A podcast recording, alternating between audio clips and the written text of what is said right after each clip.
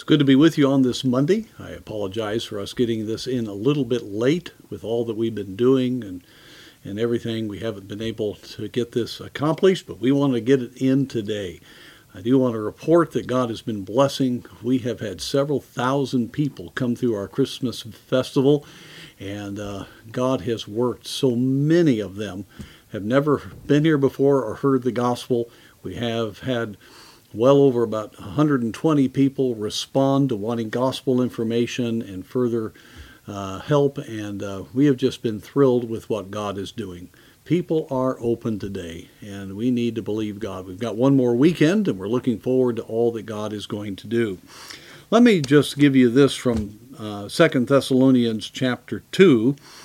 Uh, here, the Apostle Paul encourages the folks there at Thessalonica to stand fast and to hold the teachings, the traditions which ye have been taught, whether by word or our epistle. And he's saying the key for you in the midst of persecution, and they were in that at this time, the key for you to be able to navigate that is to stand firmly upon the truth.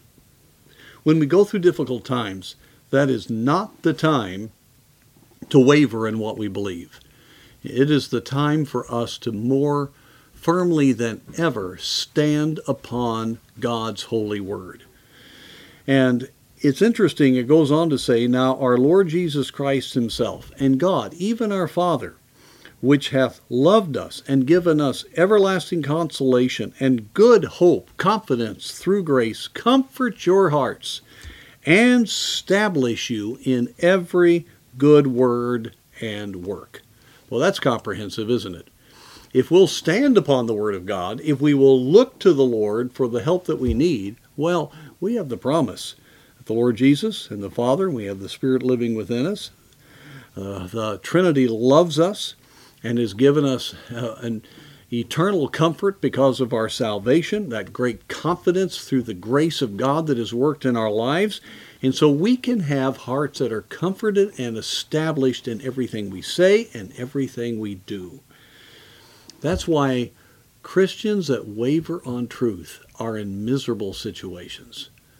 The minute we begin to doubt God, the minute we wonder whether He answers prayer, we wonder where is He.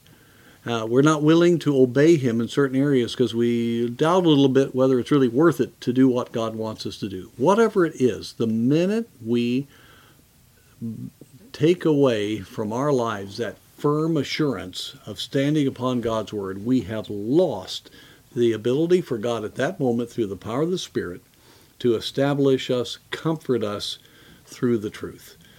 And my friends, this is the time for us to get more excited than ever about truth. We have the truth. We have a great hope. We know where we're going. We know what God has done. And so if we will obey and just yield our hearts to the light, to the to the Lord and let the light of God's word come into our hearts, I promise you he will comfort you and he will establish you. And that's what we need today. This week, let's just fully embrace the truth, stand for God, and let him lift us up to accomplish his work.